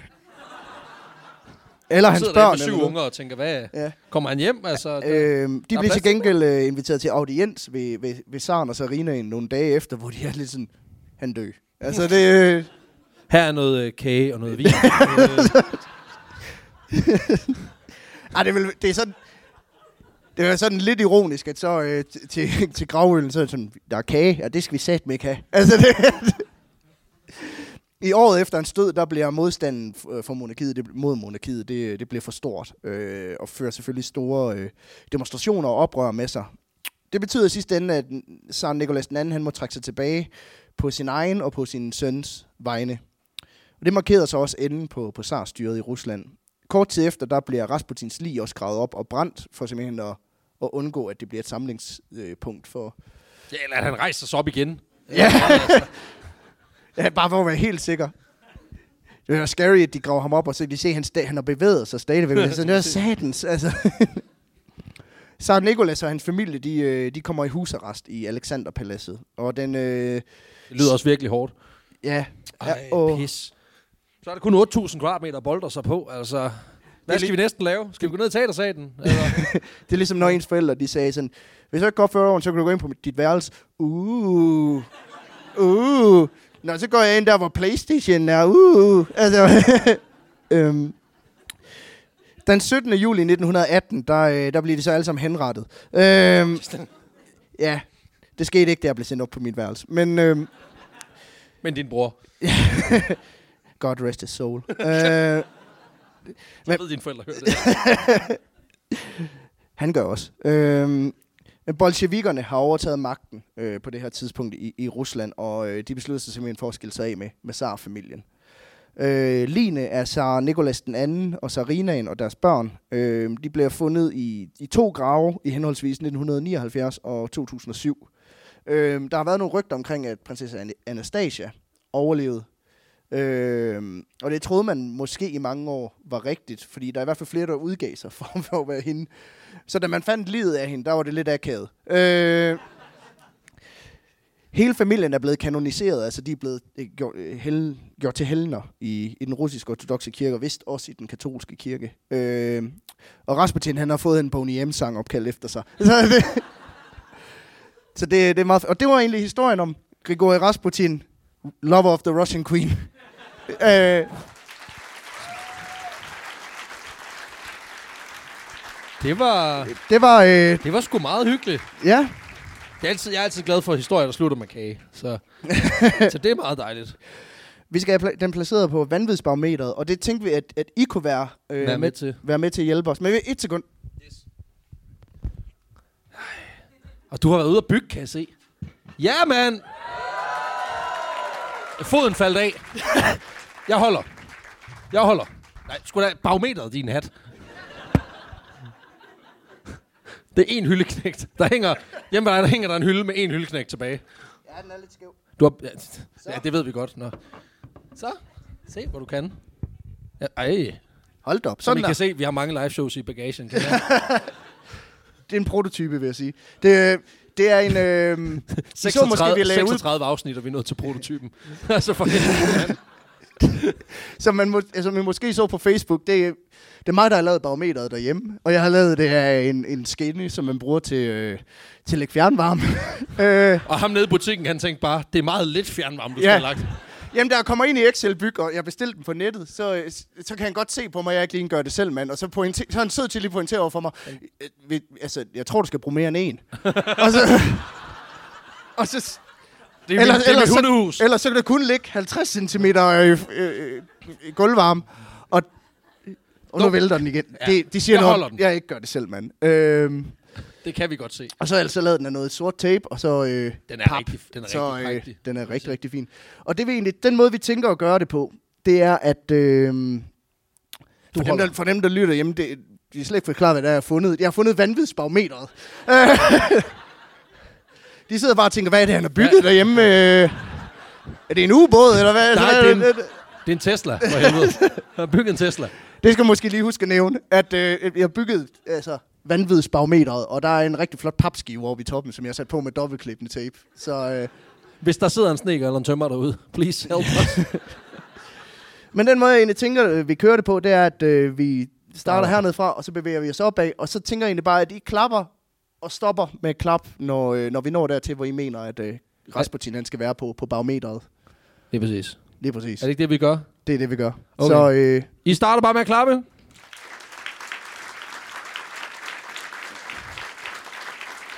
50, 60, Ja. 72. 72. Hvor kæft, Så. er det nemt. Altså, Ja. 72 på vanvidsbarometer til Til Rasputin. Grigori Rasputin. Jamen altså, for fanden, mand. Vanvittig historie. Ja, tak. Sejlivet skider ikke. Hvad? Sejlivet skider ikke. Ja, helt vildt. Altså, øh, tænk, at man kan ligne en zombie, og så, være, Og være så så, klart. levende. Ja. ja. Ja, altså, det er også fint at vide, at, at taktikken for at dræbe øh, selv øh, den okulte leder af Rusland, at det er ligesom the double tap for Zombieland. altså, du skal gå efter hovedet. Ja, to gange. Ja, ja. Altså, det er jo at brænde ham for good measure, og så drukne ham bagefter. øh, Så er han Øh, også død da. Altså. Ja, men det var jo egentlig det. Vi er jo ikke så gode til at få afsluttet vores ting. Jeg ved ikke, om jeg har Øh, mærke til det. Jeg vil bare gerne sige uh, tusind, tusind tak, fordi I kom. Det, uh, vi synes i hvert fald, det har været virkelig, virkelig sjovt at, uh, at lave Og det her. Meget skræmmende. Også det. Ubehageligt. Uh, vi, har lavet, vi har lavet en lille pølle uh, i, i buksen heroppe. Men uh, Men vi er her nu, vi overlevede det. Vi Ja. gjorde det sammen, venner. ja, man. Så der er ikke så meget mere at sige end... Uh, ja, uh, selvfølgelig tusind, tusind, tusind tak, fordi I kom, og tusind tak for støtten. Det betyder enormt meget, at, uh, at der er nogen derude, der lytter til det, vi laver. Og Det, det, vi er meget privilegerede vildt. omkring, og, og meget, meget, meget ydmyge overfor, overfor at I, I gider bruge selvfølgelig både jeres penge på at købe billet, men også jeres tid på både at møde op her i dag. parkering og alt muligt Ja, det, er- Altså, altså det, det, det er et helvede jo. Altså, øhm, så vil jeg egentlig bare sige tusind, tusind tak, fordi I kom. Øhm, jeg håber selvfølgelig, vi ses igen til, til et andet show, og øh, gå ind og like os på Facebook og Instagram og alt det der, you know. hvis I, hvis I har lyst til det. Og ellers så, øh, ja, Vi, kommer, vi kommer ned og hænger ud lige om øh, tre minutter. Ja. Så øh, der er ikke mere at sige end tusind tak, fordi I kom. ja, og tak Ha' en øh, god aften.